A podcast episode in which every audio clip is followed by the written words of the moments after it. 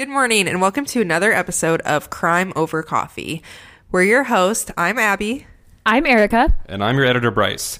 This is part two of the John F. Kennedy episode, where we are going to get deep into discussion about who was involved and the primary theories from the infamous day. Be sure to have listened to last week's episode, which described the history, politics, and details of the assassination itself. So pour yourself a strong cup of Joe and let's dive in.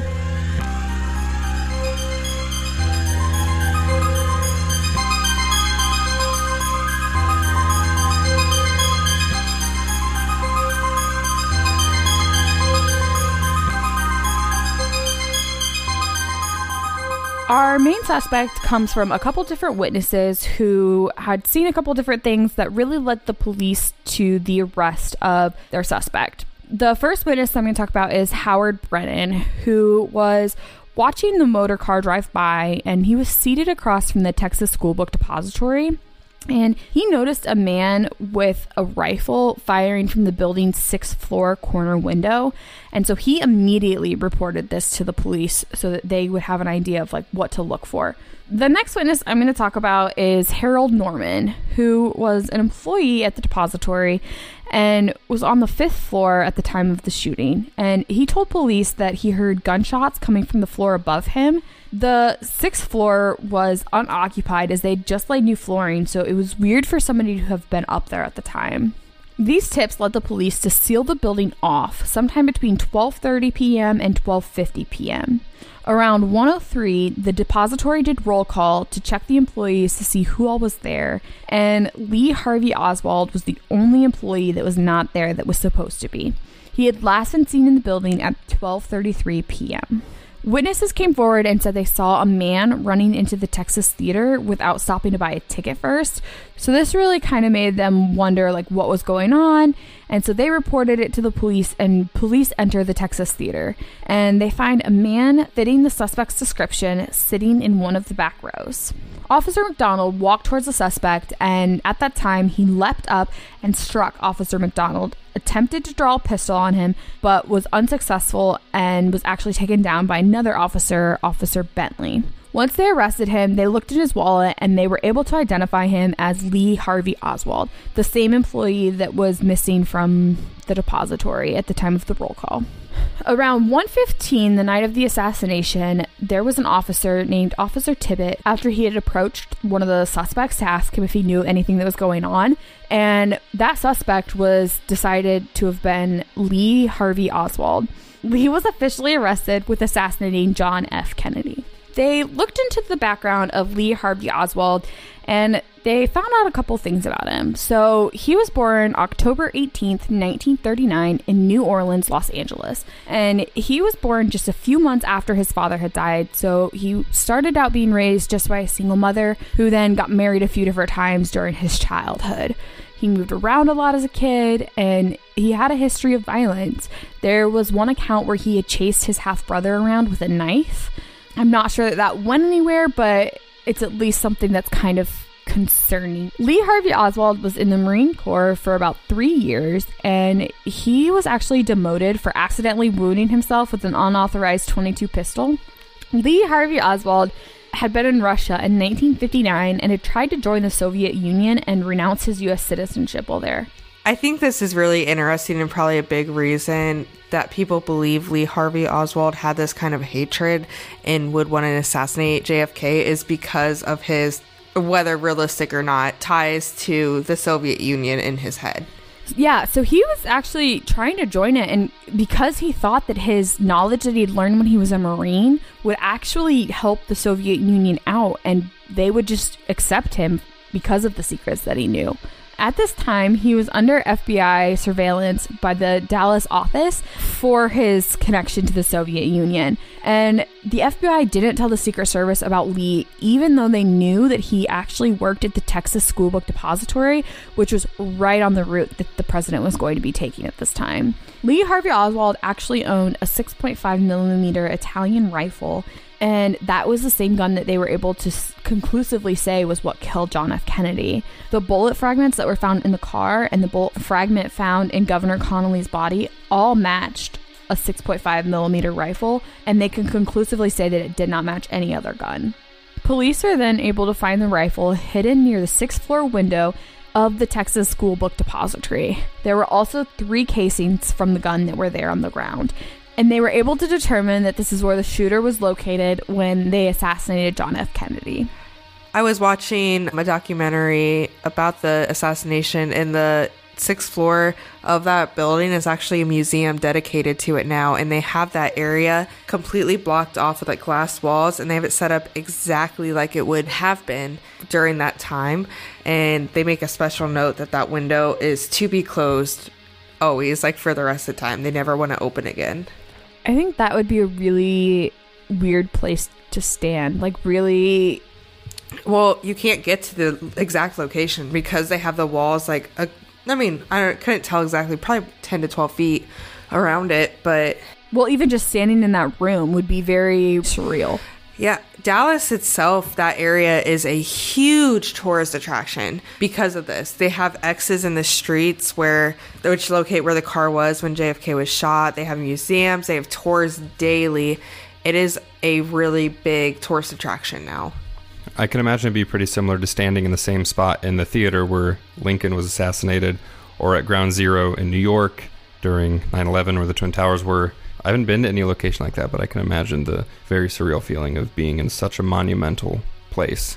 I actually I have been to the site of 9/11 and it was it's really weird to be somewhere where some like such a tragedy happened and it's interesting depending, I guess, on where you lean with stuff, all of us here, we lean towards a spiritual side with that kind of thing, where maybe some a place or location with that kind of impact has residuals, and you can feel that emotion or feeling that could have been felt during that time. It's a different vibe, I think, and you know, maybe it is just a placebo effect, or it really is you being in tune with your surroundings and that kind of feeling, but I do think it would be interesting to go to Dallas and go to this location and do a tour. The mystery has been solved. Here at Crime Over Coffee, our go to caffeinated beverage for every episode is Fire Department Coffee. And you can get some as well and save 15% with our exclusive coupon code CrimePod15. Owned and operated by firefighters and veterans, 10% of all their proceeds go directly to helping sick and injured first responders. And with an incredible range of flavors and caffeine strength, it's a company that all of us can easily support. So please go to firedeptcoffee.com and use our coupon code CrimePod15 to support us, support them, help first responders, and get some incredibly tasty coffee along the way. With Kizik Hands Free Shoes, motion sounds something like this. Kizik helps you experience the magic of motion. With over 200 patents and easy on, easy off technology, you'll never have to touch your shoes again. There are hundreds of styles and colors, plus a squish like nothing you've ever felt. For a limited time, get a free pair of socks with your first order at kizik.com/socks.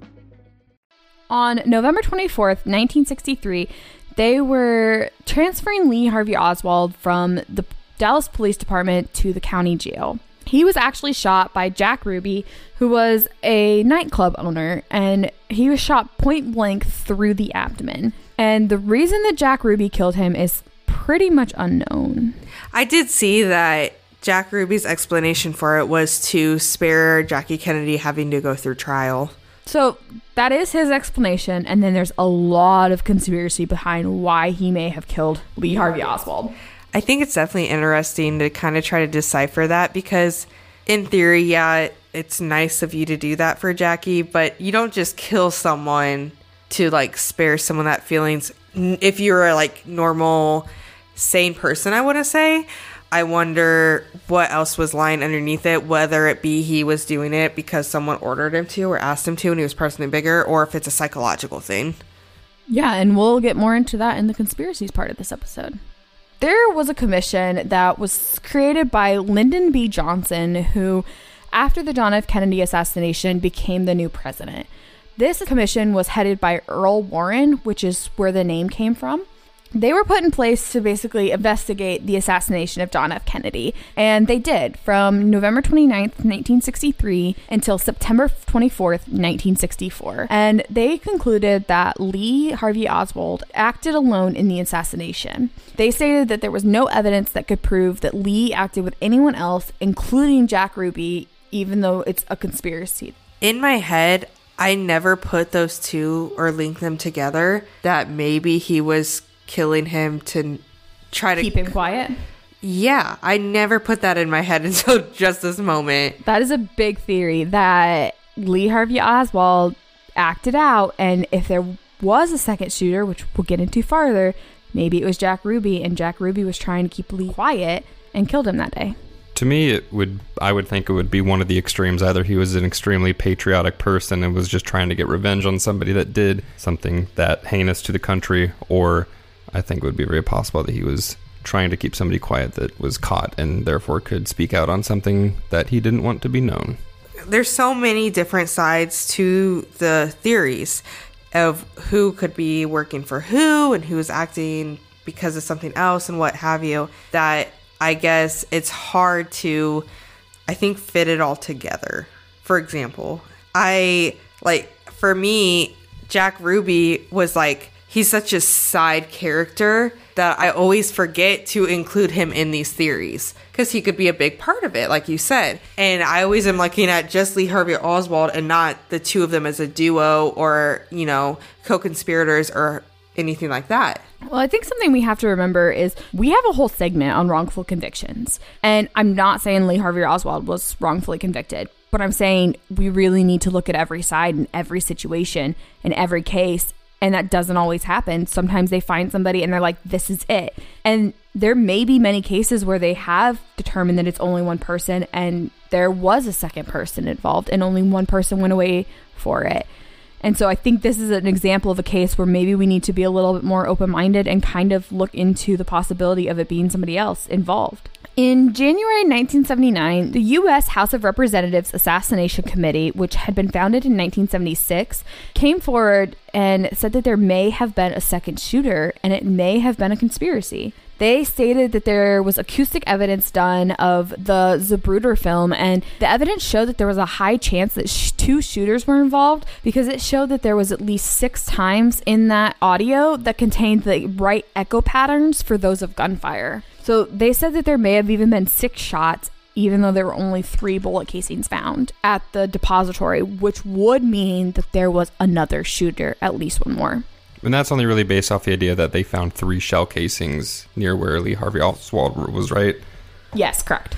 I mean, it's possible too that he was in a rush to get out and only picked up a couple. It's possible that he picked up some.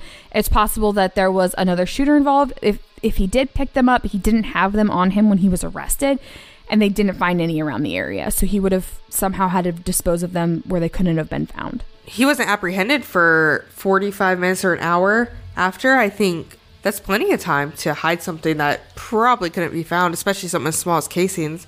I have a hard time believing it just because I don't see why he would only pick up a couple, but it's definitely in the realm of possibility. Yeah. The committee came forward, and this was their exact quote. The committee believes, on the basis of the evidence available to it, that President John F. Kennedy was probably assassinated as a result of a conspiracy.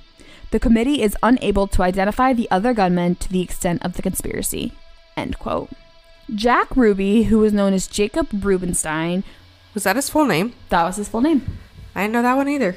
Yeah. what a fun last name. Yeah, it is a fun last name. And he had had a relationship with a number of Dallas policemen, which amounted to various favors in exchange for them kind of putting some things off to the side with what he was doing and with his establishments. So he's the one that shot and killed Lee Harvey Oswald. There is a lot of conspiracy behind why he did that. He, like Abby said, did it by his statement to say that it was because of the grief over John F. Kennedy's murder, and that's what caused him to do it. And he was suffering from psychomotor epilepsy, and so he shot Lee Harvey Oswald unconsciously. And the jury actually found him guilty of the murder with malice of Oswald and sentenced him to die. But in October of 1966, the Texas Court of Appeals actually reversed the decisions on the grounds of improper omission of testimony and the fact that Jack Ruby could not have received a fair trial in Dallas at the time because everyone was so biased, so he didn't get that trial of his peers that was completely fair and unbiased. As cut and dry as you can look at the case, the situation because you it's on video, it was on live TV that Ruby shot Oswald. It's interesting because he absolutely couldn't have had a fair trial if he wasn't honestly, I don't know where in the US you could have where they would not have seen that. Nowhere. And I think that that's why they decided we can't accept this. I mean, you this was not a fair trial and that's something that the United States says that they pride themselves on. Whether or not that always happens is a whole nother story. Listen to our wrongful conviction series. but in January of 1967, while he was awaiting a new trial to get a more fair testimony and more fair jury, he actually ended up dying of lung cancer in a Dallas hospital. And he was never able to serve his sentence. The longest field goal ever attempted is 76 yards. The longest field goal ever missed? Also 76 yards. Why bring this up? Because knowing your limits matters, both when you're kicking a field goal and when you gamble. Betting more than you're comfortable with is like trying a 70 yard field goal. It probably won't go well. So set a limit when you gamble and stick to it. Want more helpful tips like this? Go to keepitfunohio.com for games, quizzes, and lots of ways to keep your gambling from getting out of hand. So, we're going to discuss some of the conspiracies with this, and there are a lot. So, we're only going to talk about a couple of the major ones. The first major one is that there was more than one shooter. And this comes from a lot of different things. So, the House of Representatives Assassination Committee came forward and said that they believed that there was a second shooter and that it was some sort of conspiracy. There was also a spectator that was watching the motor car go by named James T. Tague. And he said that while he was standing there watching, there was a stray bullet that hit the sidewalk near him and it hit him in the cheek. And they discovered a little mark on the sidewalk next to him. And the Warren Commission said that it, quote, could have originated from the lead core of a bullet, end quote. But the weird thing with this is that James Tague states that this stray bullet was from the second shot, not the first shot. And we know that the second shot was recovered from Governor Connally's knee. Yeah, couple things there. One, I just wanted to say really quick Governor Connally believes there were two shooters as well. He did state that. So I think that's interesting to add with that second shooter theory. Two, I think it would be, I don't really know whether or not I believe Tague, but it's one of those things where in a scenario like that, him recalling that it was the second shot could be incorrect in a way that like he's just having a hard time remembering because it was so traumatic that situation especially if there actually were more than three shots. So if let's say there were six total, there still could have been two shots fired out before JFK ever got hit. So there's there's kind of a lot of playroom there as far as it it would matter how many were fired, how many before he was hit the first time, etc. I can also imagine there was a lot of sound probably happening with people cheering and yelling after the first initial shot and all that commotion. Exactly, which takes us back to that audio that they analyzed where they said that there were six points that would contain the echo patterns that was similar to that of gunfire, which I mentioned that to Bryce earlier and Bryce tell the audience what you your thought was on that. Well, I've I've not actually done any sort of analysis myself. So there's something called spectral analysis where you can basically break down a graph of wave patterns in sound into like a visual format so you can literally see different frequencies in different areas of the sound. So if you saw a consistent pattern, you could easily break that down. The only thing that I would ever think of is if there were any sort of like sharp echoes from anything nearby that would be loud enough to maybe think it's a second shot or there's kind of there's kind of a lot of things but obviously if there's real professionals analyzing these the audio they'd be able to tell the difference probably so if professionals doing real analysis assuming that there's no hidden agenda that they're trying to you know make one agenda go one way or the other i'm i would just have to give it to them that they've done the correct job and they know that there are in fact six so i know you said that professionals would be able to tell the difference so they would be able to tell maybe the difference between like the echo because they were downtown and that kind of stuff. Right. So typically with echoes, obviously it's going to be a lot quieter, and the the initial roll off of that audio is going to be smoother on an echo. Like there's there's distinct differences. So I would assume that the people that did the real analysis would have enough experience to know the differences. Unless they're covering up something. Correct. Also, to kind of go along with some of this conspiracy stuff, there is supposedly other footage from a different angle that went missing, but people say that they see somebody sitting in the grass and they see puffs of smoke from a gun coming out from that area, and they believe that this is from a second shooter. Erica, do you mean the grassy knoll theory? I do, yes.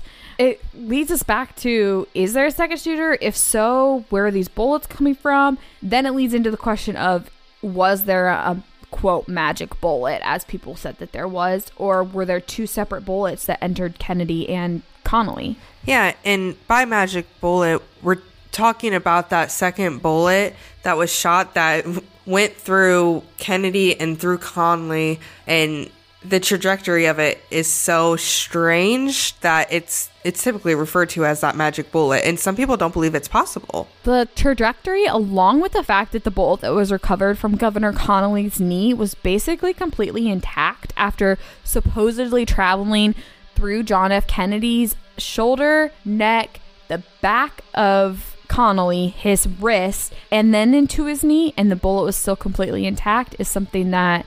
In most circumstances, bullets will tend to break apart as they go through targets, especially if they are mostly just lead. So in this case, the bullet that was fired was actually a full copper jacketed round, which means that unless it's hitting something incredibly dense or impacting another type of metal or something, most of the time it'll stay pretty much in the same shape. So it could be deflected to the side, up and down, or whatever by perhaps their bones or part of the seat or whatever it's going through. But unless it's hitting something very dense, it's likely to not break apart. That's kind of what full metal jacket type rounds do. So I wouldn't say that it's impossible for that type of bullet to stay stuck together. I think the hardest part to believe is just what sitting arrangement they'd have to be in for it to work. And based on the seating arrangement, if Governor Connally's chair was slightly to the left of Kennedy, and if he was also kind of turned to his right, which in the video he was, then it's possible the path would make sense given slight adjustments mid flight of the bullet bouncing off of essentially bones and parts of the seat. So I would say it's not out of the realm of possibility, but it does add a layer of suspicion.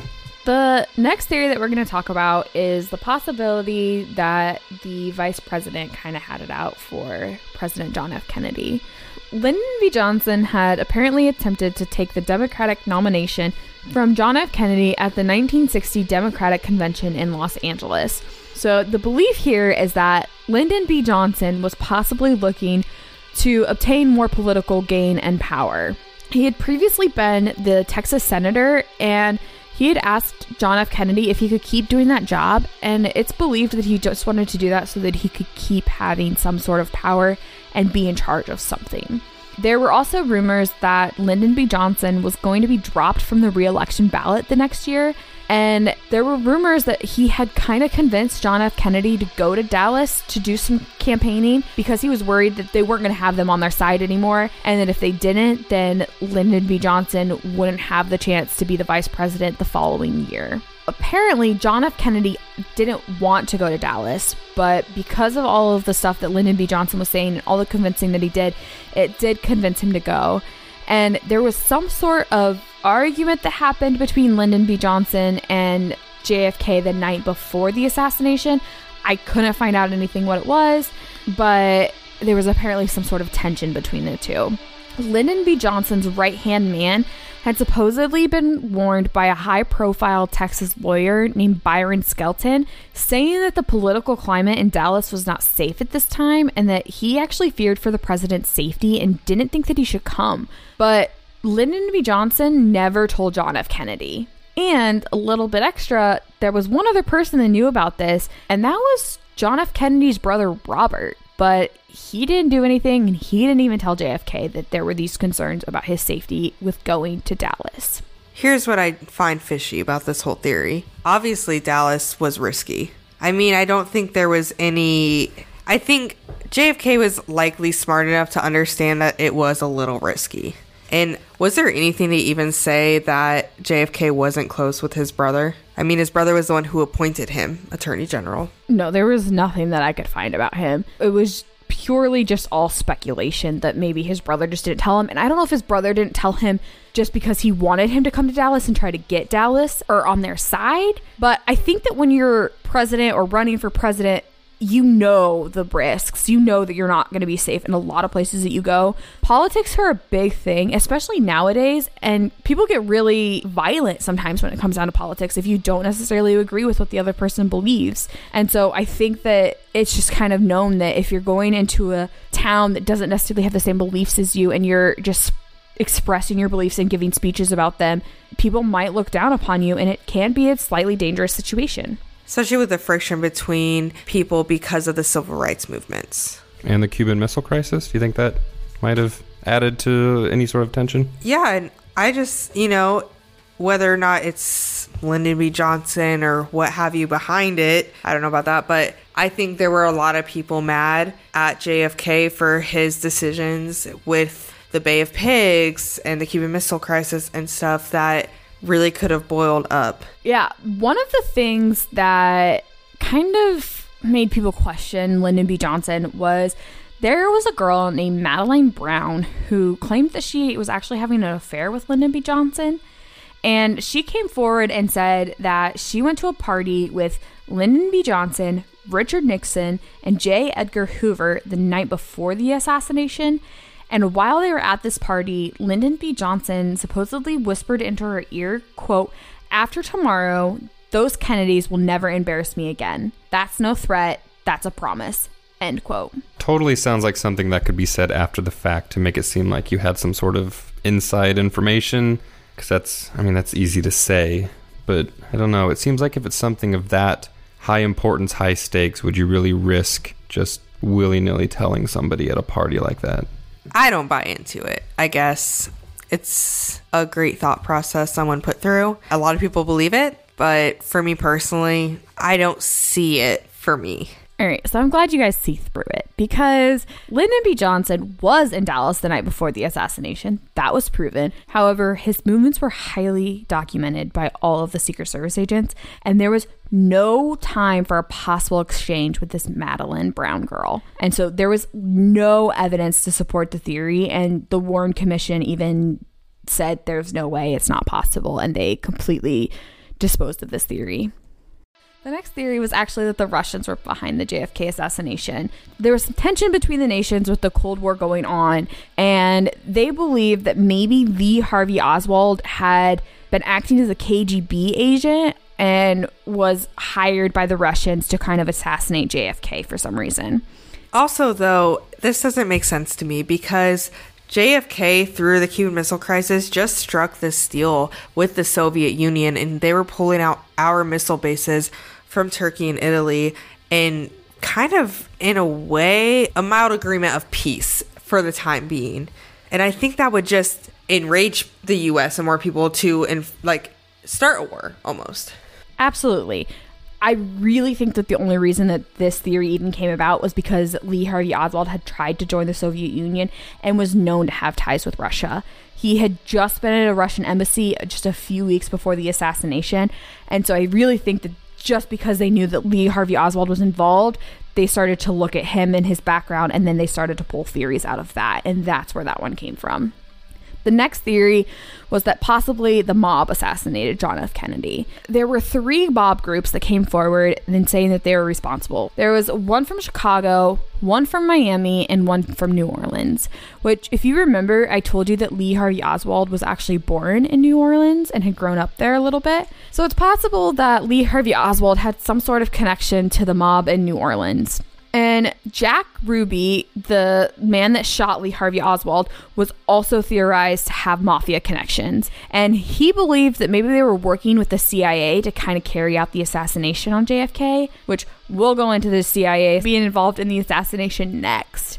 The main reason that people thought that maybe the mobs went after John F. Kennedy was because Robert Kennedy was the attorney general and he, they were making moves against organized crime, which might have been angering them. I don't see it because it's one of those things where if you're mad at Robert Kennedy, why are you going after John Kennedy?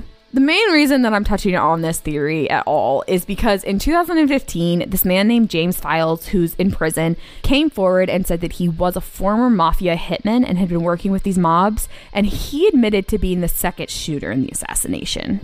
Because people who are in prison never lie. I agree, but it was just something that I thought was kind of interesting that he was like, hey, I was the second shooter, and he's coming forward Sounds like somebody's just hoping for a legacy. The next theory that I'm going to talk about is the possibility that the CIA is behind the assassination. There's a couple things that kind of make people believe that. I don't know that pinning things on the CIA is the best choice or the most reasonable choice, but part of what they were looking at was that the previous head of the CIA, named Allen Dulles, was actually on the Warren Commission, and there was information that the CIA had held back from the commission they had held back some different things about their attempt to kill Fidel Castro and some different things about the Bay of Pigs invasion in Cuba. And there, there were just different things that they had held back that it's believed that maybe they had decided to kill JFK because he wasn't 100% on board with killing Fidel Castro. And that maybe he had a different idea in how to go about that.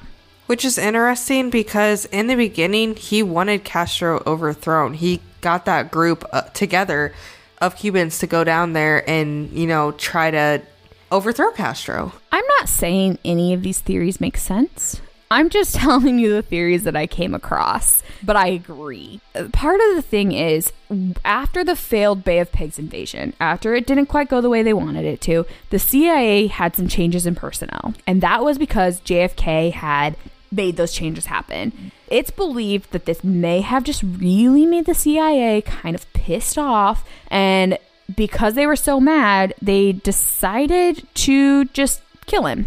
He had apparently refused to offer additional U.S. military support in that invasion, even after the CIA had offered, quote, an umbrella of a protection, end quote.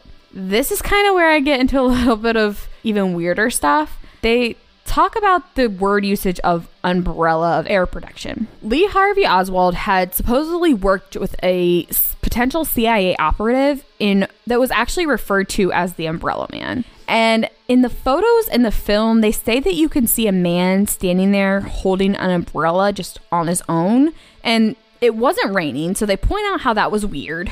And they also point out a couple other things about him. So the first bullet didn't strike until the car that he was in was right in front of this man. And others say that the umbrella man seems to lift his umbrella about a foot or so into the air as if to signal the shooter. One, chances are there was more than one person in front of the car when it drove by and they got shot.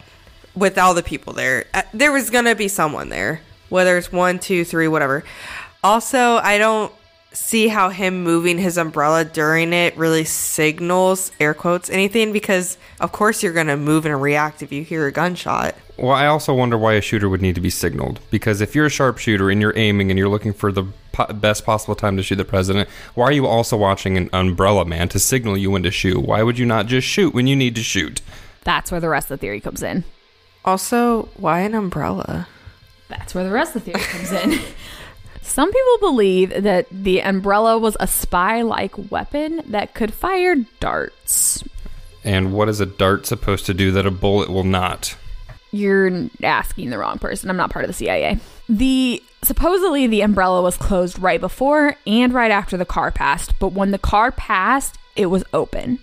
And there was apparently a slight hole in JFK's neck, and they said that it explained that hole. Isn't that from the exit wound of the second bullet? That's kind of my thought process, but you know what? I didn't do the autopsy. I didn't examine the body. So, I don't know. So give them the benefit of the doubt that yes, it shot a dart at JFK. What is it ultimately doing? Like maybe it's a poison dart as like a backup in case the bullet didn't kill him or whatever, but either than A it missed or B like there was no there was no dart found, nothing was sticking in his neck. It, so then it would have had to disintegrate or it would have it doesn't make any sense. I agree. There was actually a man named Louis Stephen Witt who came forward and said, Hey, I was the guy with the umbrella. And he came forward to court and testified. He even brought the umbrella with him to court. He said that it was a sign of protest against John F. Kennedy's father, Joseph Kennedy. Opening an umbrella? Apparently, Louis was not a fan of Joseph's appeasement policies when he was ambassador to court of St. James. He stated that he only opened the umbrella when he believed that Kennedy could see it as some sort of protest against John F. Kennedy's father, Joseph, and his appeasement policies that he made when he was ambassador to the court of St. James. Apparently, many people in England and America have used umbrellas as a symbol of protest, something I've never heard of. But Richard Nixon banned his aides when he was vice president. He banned them from having umbrellas as a fear of having a visual link to an unpopular policy of appeasement. I have no idea or recollection of this ever being a thing in history until now reading it about both the Kennedy in the Kennedy situation and in Nixon's. There was no way to confirm that Louis Witt was the umbrella man that was actually at the assassination, and there was no way to make sure that that umbrella that he had with him was the same umbrella he'd had there. And they didn't do a search of him or the house or really even question him.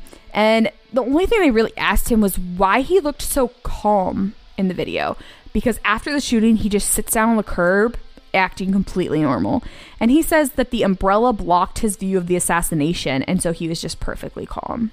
I think the whole thing pretty well falls under the psychological phenomenon of people assuming that a large event requires complicated setups and conspiracies, and if they see anything slightly out of place, they'll assign whatever sort of theory they want for it. So, You know, it reminds me a lot of this thing Erica and I have said before in episodes where sometimes people come up with the conclusion they want and find things to fit it instead of looking at everything and coming up with the correct conclusion. facts to suit theories instead of theories to suit facts. Yep. Overall, what do you guys think? I go back and forth so much. Part of me thinks that maybe there was someone more involved. It just seems like a big thing for one person to carry out. And maybe there was only one shooter, but was he the only one that planned it? I mean, if Lee Harvey Oswald worked in that building and had readily had access to the floor and that window or whatever, it's not that far fetched that if he was just personally angry at the country or the president and just wanted to do something and happened to know that the president would be in the area and he just took advantage of an opportunity and just did it. That's not too far out of the realm of possibility. As far as a second shooter, I think obviously there's a chance. None of this falls under real physical tangible evidence. It's all really just theory and I don't I don't like to run too far with those because you could do that for anything. So I I don't really have an opinion past what we already know. For me, I think I tend to lean towards Lee Harvey Oswald acting alone and the events just being unfortunate and following how they were without an ulterior motive. But we don't know everything. We weren't there. And I think it leaves it far more interesting and curious to wonder what else or what if something else had happened. So there was a news poll done in 2003, and it showed that 70% of people believed there was some sort of plot behind the killings. 32% of people accepted the Warren Commission's findings that Lee Harvey Oswald acted alone, and 51% of people believed a second gunman was involved. In 1973, Lyndon B. Johnson told The Atlantic, quote, I never believed that Oswald acted alone, although I can accept that he pulled the trigger, end quote. Thanks for listening to this week's episode of Crime Over Coffee. You can find us on Instagram at Crime Over Coffee or on Facebook at Crime Over Coffee Podcast, where all of our photo and video content for each episode can be found. You can also email us your thoughts and case suggestions at crimeovercoffeepod at outlook.com. Also, all of our sources can be found in the show notes of each episode. If you would like, you can support us by going to anchor.fm slash crimeovercoffee. Donations are greatly appreciated and assist in making the podcast possible. Other ways to support us include recommending us to friends and family, giving us a five star review on Apple Podcasts, and subscribing to us on your favorite podcast listening medium. So, again, thanks for listening, and we'll see you next time.